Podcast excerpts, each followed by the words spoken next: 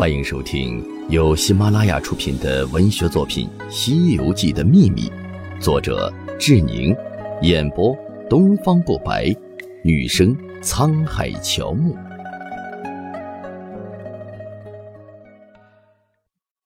第三十一章：法宝的秘密。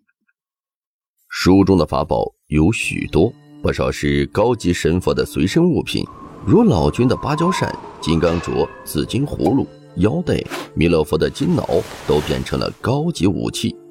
先来看孙悟空头上的紧箍，书中时时有谜，刻刻是密。孙悟空头上的紧箍自然也不例外。伴随孙悟空取经一路的紧箍有什么奥妙在其中吗？试听结束，欢迎至官方版订阅收听。